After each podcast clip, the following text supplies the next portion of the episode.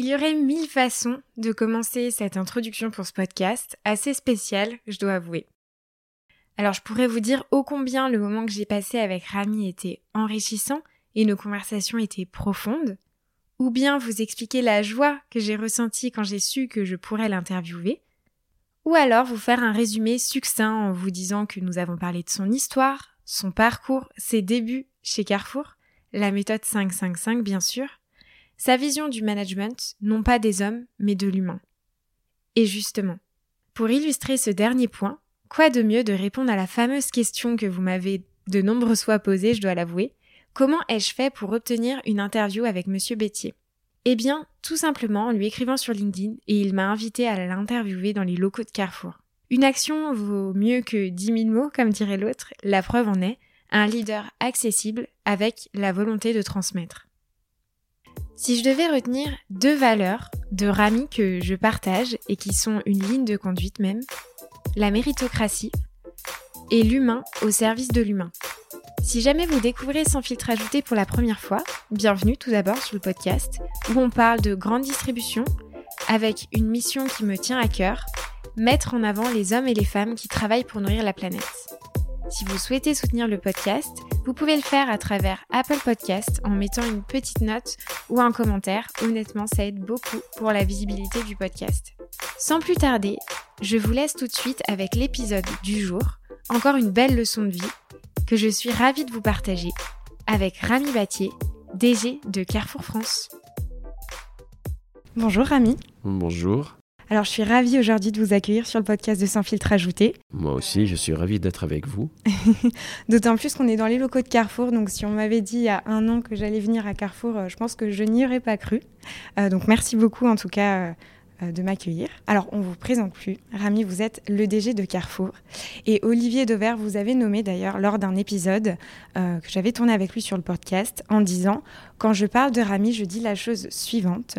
Il est plus passionné par la qualité de la TG du Carrefour euh, Valenciennes épicerie sucrée que de réinventer l'hyper de 2030. Et j'avais trouvé très intéressant. Et je suis totalement aussi alignée avec cette vision terrain, très consumer-centrique et c'est une des raisons pour laquelle euh, cette interview va être hyper enrichissante, je pense. Rami, vous avez passé toute votre carrière chez Carrefour. Pourquoi cette fidélité indéfectible? Alors, euh, merci déjà à Olivier Dauvert euh, de, la manière dont il me, décrit. C'est très intéressant. Et moi, je m'intéresse, oui, effectivement, à la petite rupture dans le magasin de Valenciennes, mais aussi à l'hypermarché de demain. Il ne faut pas opposer les deux choses. Il faut avoir euh, un travail sur les basiques de court terme, mais aussi cette vision de long terme. Et les deux ne s'opposent pas. Euh, et l'une ne remplace pas l'autre. Donc, euh, moi, je prends l'exemple suivant. en fait, il faut réparer le moteur du bateau en pleine compétition tout en regardant l'horizon.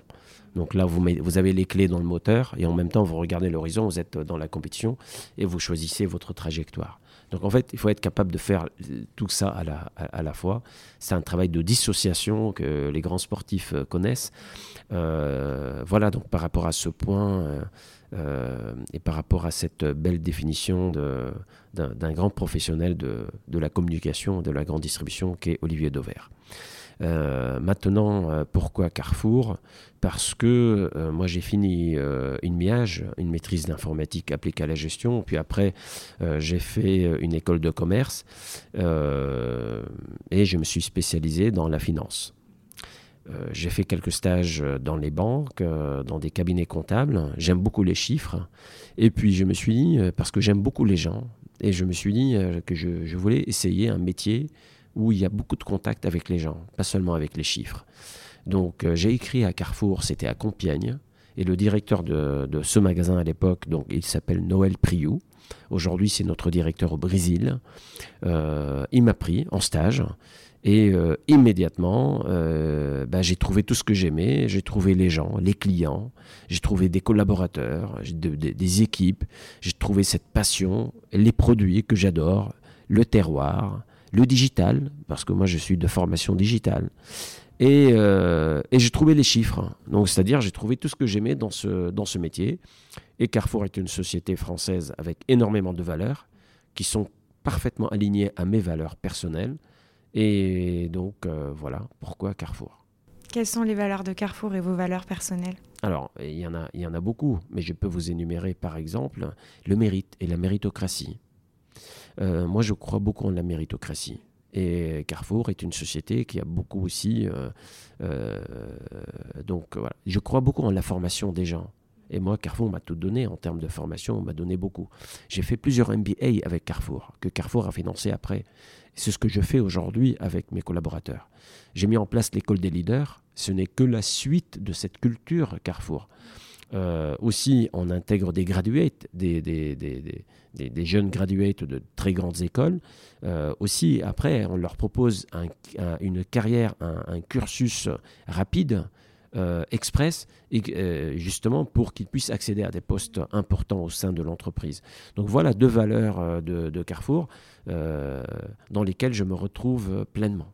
Alors si vous le voulez bien, Rami, euh, je vous propose de revenir justement sur votre parcours, on en parlait, et même vos premiers pas en fait dans la grande distribution. Donc vous rentrez chez Carrefour en 1994 en tant que stagiaire de l'hypermarché de Vaudeville. Euh, Racontez-moi vos débuts chez Carrefour. Est-ce que la grande distribution, c'était un choix qui s'est naturellement imposé euh, à vous? Vous parliez d'hommes, d'humains. Euh, comment ça s'est passé finalement les débuts? Donc voilà, j'avais un stage école à faire de cinq mois, c'est le stage de fin d'études, hein, donc de la dernière année, alors que ma spécialisation était finance. Et donc euh, j'ai écrit à Carrefour, il m'a répondu, ils m'ont pris. Euh, et c'était le 4 euh, décembre en 1994 et j'étais diplômé le 1er juillet 1995. Et donc après je suis resté chez Carrefour, j'ai mon contrat qui, qui, a été signé le 5 juillet 1995. Euh, et euh, les, premières heures, les premiers jours étaient pour moi déterminants. Où j'ai été accueilli par des patrons euh, qui m'ont dit voilà, on a un problème de stock, on a un problème de gestion de stock. Alors que moi, je m'attendais à travailler sur la finance, sur des Bien chiffres. Sûr. Et donc, mm. non.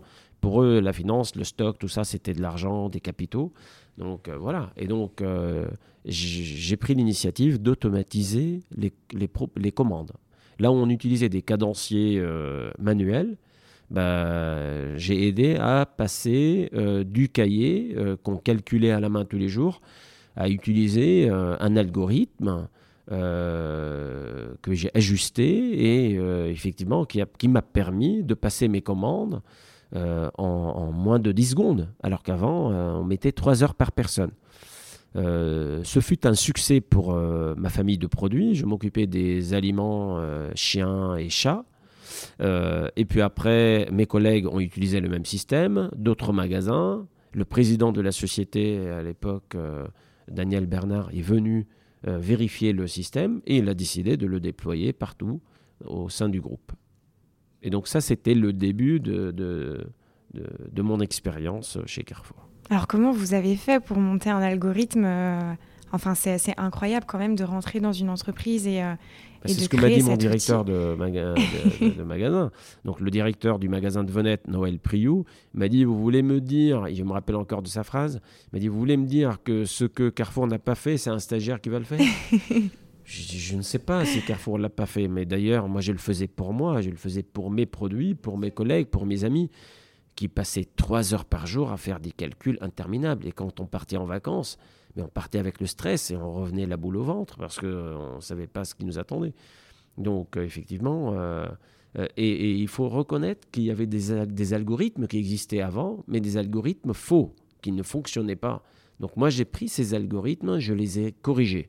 D'accord. donc il y avait des bugs dans ces, dans ces algorithmes du point de vue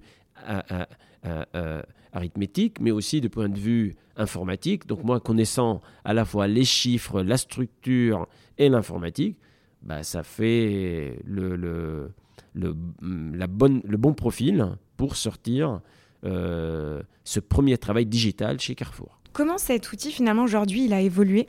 Eh ben Alors euh, pour vous raconter, quand je suis arrivé à Taïwan en 2015, euh, je suis tombé sur un problème de disponibilité de produits dans les magasins. Donc je dis quand il y a un problème de rupture, c'est que ça vient de l'approvisionnement. Et le cœur de l'approvisionnement, ce sont les algorithmes de calcul.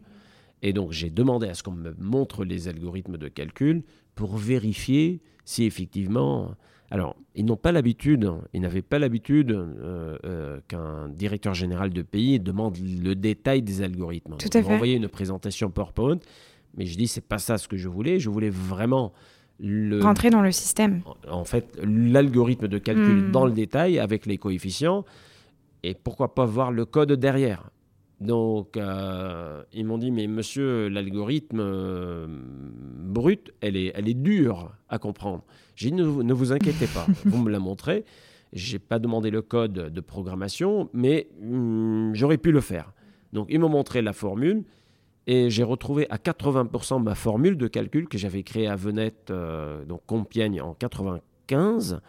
Et euh, ils m'ont dit alors, monsieur, euh, si vous avez des questions, on va appeler des spécialistes. J'ai dit non, ne vous inquiétez pas, je connais Je bien cette occupe. formule. Et donc, effectivement, il fallait réajuster quelques choix qu'ils avaient faits euh, qui n'étaient pas pertinents à mon, à mon humble sens. Et ça a été corrigé. Donc aujourd'hui, j'ai retrouvé la même formule en Argentine, la même en Espagne. Euh, donc euh, voilà, c'est- aussi une satisfaction. Bien sûr. Alors, vous en avez parlé, hein, vous avez euh, tout au long de votre carrière finalement traversé le monde, et c'est pas une métaphore, puisque vous avez été directeur de l'organisation et des systèmes d'information en Pologne, directeur marchandise et supply chain en Turquie, en Roumanie, directeur à Carrefour Taïwan, Argentine, Espagne et enfin la France. Très très beau parcours. Qu'est-ce que vous avez appris de toutes ces expériences? Et finalement, est-ce qu'il y a des problématiques euh, en fonction des pays qui vous ont particulièrement marqué euh, peut-être des challenges à relever? Alors les pays sont différents, les régions, les régions sont, sont différentes. les cultures. les cultures sont différentes. euh, même au sein d'un même pays, vous pouvez aussi avoir des différences culturelles euh, Tout euh, à fait. de- entre, entre les, les régions d'un même, pa- d'un- dans, dans un même pays et plus ou moins f- f- flagrantes. Euh, par exemple, en Argentine, vous avez des provinces. En, mais, mais, mais, mais, en, en- en Espagne, vous avez des régions qui ont leur identité, euh, leur, leur dialecte, leur langue, euh, etc., un peu plus poussé que ce qu'on peut trouver en France, même si en France, entre la région euh, Alpes-Côte d'Azur, euh, l'Alsace, la Bretagne, donc il y a des différences. Mais encore, il y a des pays où cette différence, elle est encore plus ancrée. L'objectif, c'est de savoir pourquoi nous, on est im- implantés dans ces pays-là. C'est pour servir et pour apporter le savoir-faire français euh, dans le service, dans le produit et dans le prix. Et euh, faire du commerce éthique et équitable. Et après, on s'adapte. On s'adapte. Donc, euh, par exemple, à Taïwan, ils m'avaient présenté un rayon fro- fromagerie et ils m'ont dit oui, on réussira un jour à convaincre les Taïwanais à manger du fromage. Mais, mais les Taïwanais, ils mangent pas de fromage. C'est pas, pas dans leur culture. Par contre, ils mangent des nouilles, ils mangent du riz, etc. Donc, j'ai demandé à ce qu'on remplace ça par les produits du pays. Effectivement, ça, ça fait un carton, mais il n'y a pas de surprise, c'est juste répondre aux besoins du client. Donc, il y a des choses qui sont euh, communes, c'est le service client, c'est le commerce équitable, le commerce éthique. Ça, tout le monde l'apprécie partout, quelles que soient les cultures. Après, dans le comportement managérial, c'est différent. En Asie, euh, c'est pas très difficile de manager parce que tout le monde va vous dire oui. Donc voilà, et les gens vont vous suivre sans discuter. Question de culture? Question de culture. Question Donc de culture, culture. il, il- il joue euh, pour beaucoup. Et quand vous mettez euh, 15 minutes pour des questions-réponses, vous savez d'avance que vous n'aurez pas beaucoup de questions dans des séminaires ou dans des conférences, etc. Sauf si euh, vous arrivez à digitaliser de manière anonyme les questions, et là vous en aurez. S'il y a cette question de face, euh, etc. Donc il faut comprendre ça. Euh, en Argentine, on ne serre pas la main euh, aux, femmes. On, on leur fait une bise, même si c'est des collègues, etc. Serrer la main, c'est très froid. Et donc, voilà, il faut s'adapter il faut, faut- faut s'intégrer. Donc, alors qu'en Chine, à Taïwan, on ne serre pas la main à l'hôtesse de caisse. On la salue avec la tête. Donc voilà, donc euh, il faut comprendre ces différences euh, culturelles. Mais ce que ma devise à chaque fois, c'était d'apprendre la langue du pays dans lequel je travaillais. Et ça, ça me permettait d'avoir une proximité avec euh, les gens, les collaborateurs, les clients, quand je leur répondais dans la langue du pays, avec plein de fautes naturellement, mais c'était quelque chose qu'ils appréciaient énormément.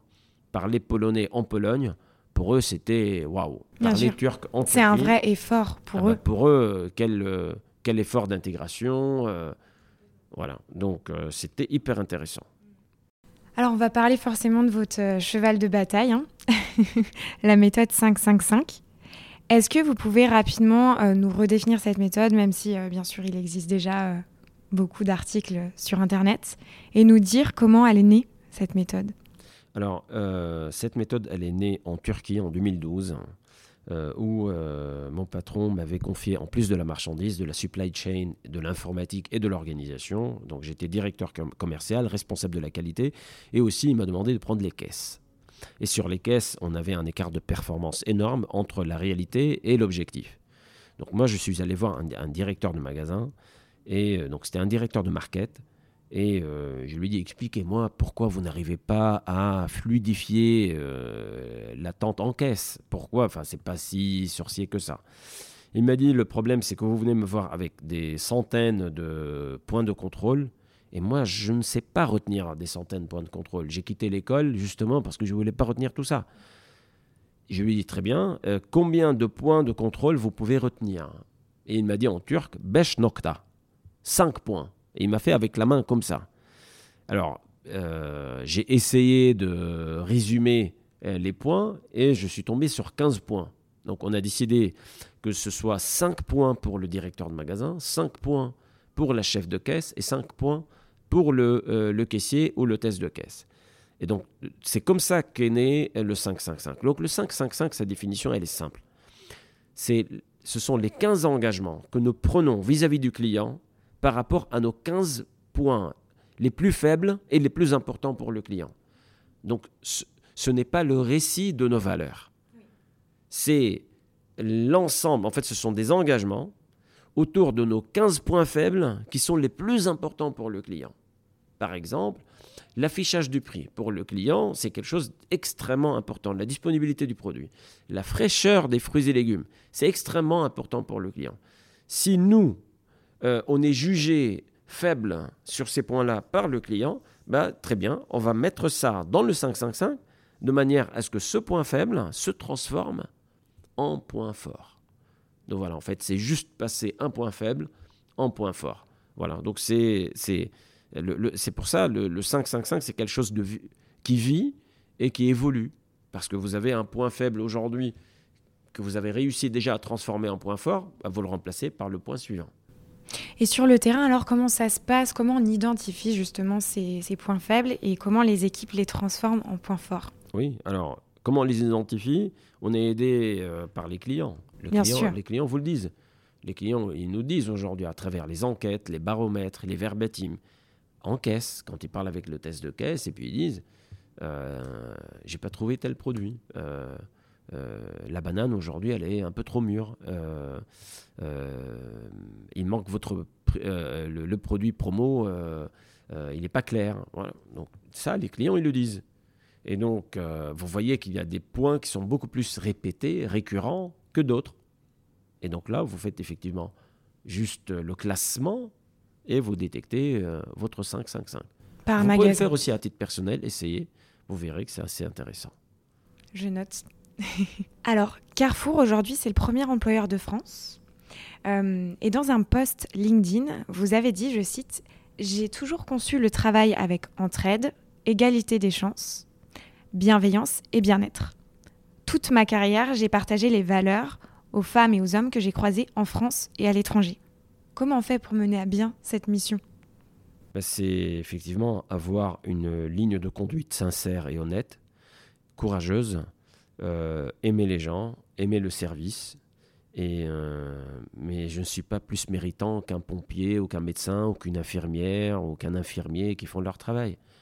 Euh, on est là aussi pour gagner bien sa vie. Mhm.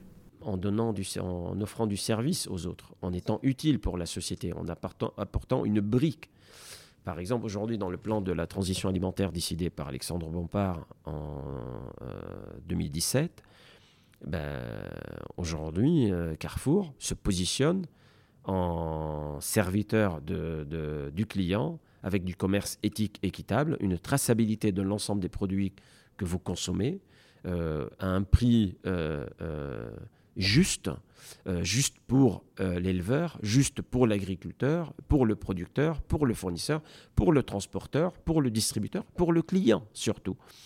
Donc, nous en sommes fiers. Et moi, ça, j'en suis fier. Et donc, c'est ma devise.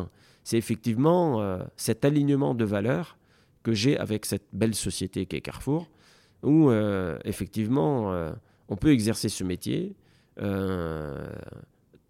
dans l'alignement total avec les valeurs de la vie. être utile, apporter quelque chose, apporter une brique. Et, donc, moi, je ne suis pas médecin, je ne sais pas opérer les gens, par contre, pendant le Covid, pendant le confinement, Carrefour a ouvert ses portes, Carrefour a servi euh, les Français, a servi les clients qui sont venus dans nos magasins. Euh, C'était pas facile, hein, euh, surtout euh, dans les débuts de, la crise, mais on était là, les caissiers étaient là, les, bouchers étaient là, les managers étaient là, les directeurs étaient là. C'était pas facile d'ouvrir la porte de sa maison et de sortir quand tout le monde était confiné, mais comme les médecins l'ont fait, nous l'avons fait aussi et euh, je tiens à leur tirer mon chapeau et leur euh, réitérer euh, tout mon respect.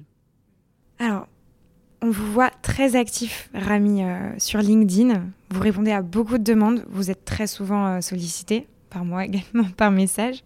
et vous répondez toujours présent. Honnêtement, j'ai pu regarder un peu sur LinkedIn. vous répondez vraiment à tous les commentaires et c'est assez impressionnant. Comment vous faites pour gérer votre temps? Comment finalement vous travaillez en interne? Est-ce que vous êtes accompagné euh, euh, Qui sont les équipes qui vous accompagnent au quotidien pour euh, répondre toujours présent? Dans, une société, ce serait une erreur de penser qu'il y a en fait que le succès dépend d'une personne. Non. Le succès est collectif. Le succès, il appartient à toutes les femmes et tous les hommes d'une équipe. Donc aujourd'hui, moi, je suis entouré par une excellente équipe autour de moi. Et euh, on est entouré par des collaborateurs et des collaboratrices euh, en magasin, dans les sièges, dans la logistique, dans les départements, euh, dans le digital, qui sont des collaborateurs engagés, impliqués, volontaires et très positifs. Et en fait, s'il y a un succès, c'est juste une réussite commune. C'est euh, et c'est ce que je, je, raconte à mes, à mes, managers et à mes directeurs euh, quand on est euh, en discussion, en formation. Le succès appartient aux équipes. Et les échecs bah, appartiennent au management qu'il faut qu'il assume, en fait, hmm. ces échecs, justement pour les transformer en expérience. Parce que je ne suis pas un fataliste et je suis contre le, fatalisme.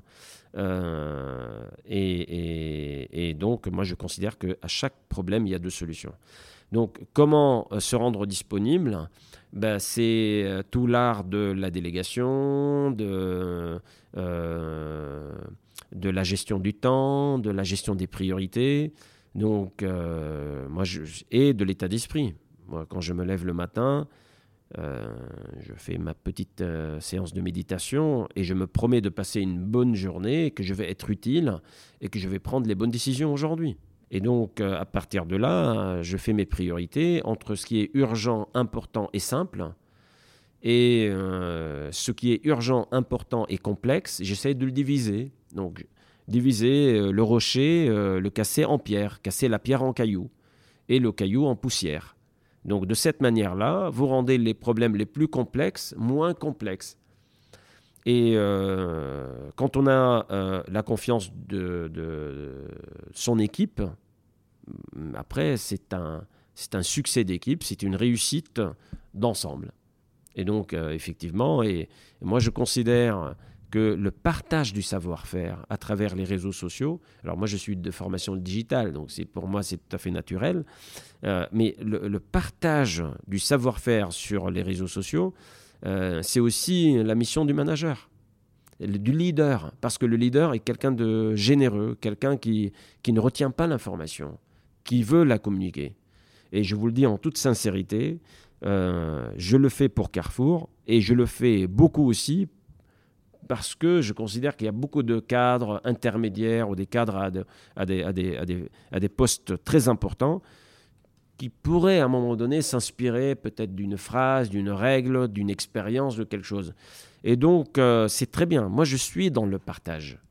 Je suis dans le partage et, euh, et pour cela, oui, je trouverai le temps nécessaire. Sachant que liker les posts de mes collaborateurs, euh, que ce soit des magasins ou des hôtesses de caisse ou des hôtes de caisse ou des bouchers, euh, ça me fait plaisir de voir leurs posts, euh, que ce soit sur TikTok, sur Instagram, sur LinkedIn ou Facebook ou autre, ou Twitter. Moi, ça me fait plaisir de liker ce qu'ils font. Et, donc c'est juste leur envoyer un signal d'admiration pour tout le travail qu'ils font au quotidien. Alors, ça rejoint un peu ce que, ce que vous disiez. En fait, on vous voit vraiment de partout en ce moment, que ce soit sur Linéaire, LSA, Le Figaro, Point de Vente. Cette médiatisation, forcément, elle permet de soutenir euh, tous les collaborateurs qui travaillent à Carrefour, de leur envoyer des signaux aussi, de les encourager au quotidien. Et vous, finalement, comment vous vivez euh, cette médiatisation? Est-ce que c'est l'opportunité de faire passer certains messages? Vous en parlez un peu d'inspirer aussi? Alors, sincèrement, euh, je, ne tiens pas à titre personnel à avoir cette médiatisation euh, en soi. Maintenant, si cette euh, mise en avant, ça permet de redonner confiance, d'inspirer, de communiquer positivement. Vous voyez, mes communications sont toujours, que ce soit les articles que, que, je poste ou les likes que je mets, sont euh, toujours positifs. Et donc, euh, dans cet esprit-là. Donc, si ça peut inspirer, si ça peut aider, si ça peut euh, envoyer un message au client, un message de confiance, de service et d'expérience dans sa relation avec Carrefour, moi, je suis preneur. Alors, vous parlez de médiatisation parce que c'est la, la, la, la, partie de l'iceberg que vous pouvez voir. Complètement. Maintenant, il y a un autre côté qui est invisible pour vous, euh, qui euh, se déroule à travers la messagerie dans les réseaux sociaux, sur les réseaux sociaux, mais aussi mm, mon adresse email euh, directe. Donc, si vous allez sur le site web Carrefour, vous pouvez trouver mon adresse email où il est écrit. Si vous souhaitez, cher client, fournisseur, vous souhaitez écrire à, à notre, au directeur général, cliquez sur le lien suivant. Et donc, ce matin, j'ai vérifié, il y a des clients qui m'ont écrit qui ont eu des soucis euh, euh, à, solutionner, et euh, je leur répondrai ce soir à 19h. Donc, il y a aussi une partie qui n'est pas visible de l'iceberg, une que je ne médiatise pas. Qui est importante à souligner. qui, est, qui est très importante. Et effectivement, moi, je réponds à, chaque client qui, qui, qui m'écrit. Alors, euh, des fois, euh, je reçois des offres de fournisseurs, euh, de voilà. Alors, je remercie les gens qui m'envoient, mais surtout les clients, les réclamations, les idées des clients, je les, prends, je les prends à bras le corps et je sais que mon équipe fait exactement de même. Donc ça, c'est la partie invisible de l'iceberg sur laquelle on ne médiatise pas. Et il nous arrive beaucoup euh, de, faire des, gestes euh, commerciaux, euh, personnels, avec la Fondation Carrefour, avec beaucoup de clients ou de non-clients, des gens vraiment dans le besoin, qu'on ne médiatise pas. Moi, je suis pour les deux. Si on médiatise, c'est pour inspirer. Si on ne médiatise pas un, acte de leadership, c'est pour garder l'objectivité et la bonté de l'action. Moi, je pense qu'il faut faire les deux. Parce qu'il faut inspirer les gens, il faut donner des idées aux gens, mais il faut garder quand même au moins la moitié des choses que vous faites entre vous et les personnes euh, euh, avec euh, qui vous êtes en contact. Donc, Carrefour est en contact permanent avec les banques alimentaires, avec les restos du cœur, avec des fondations, des associations de bénévolat et de, volontaires qui aident les gens dans le besoin tous les jours. On n'en parle pas dans les médias, je ne poste pas là-dessus, mais ça existe. Donc, je suis pour la, la, médiatisation, mais aussi la non-médiatisation. Il faut garder un équilibre entre ce qu'on met sur la place publique et entre ce qu'on veut garder pour exprimer nos valeurs. Alors, il y a beaucoup de collaborateurs euh, qui travaillent pour des marques euh, à l'écoute de ce podcast, beaucoup de chefs de secteur, de chefs de produits, euh, de directeurs de magasins également. on parle beaucoup en ce moment hein, de la relation entre les consommateurs et les marques. Mais selon vous, où en est la relation entre les marques et les distributeurs et qu'en est-il pour Carrefour? Comment vous travaillez avec les marques? Forcément, c'est pour servir le client. Mais est-ce que vous pouvez nous en dire un peu plus? Alors, c'est un travail de, chaîne pour servir le client. Donc, la marque produit le produit, fait le marketing, euh, gagne une image euh, de la marque, la fait connaître, reconnaître. Et moi, je mets en rayon, je distribue, je mets l'information nécessaire au client, j'ai la capacité d'appeler le client, l'inviter dans mon magasin euh, et qu'il achète ses produits. Donc en fait, c'est un travail complémentaire.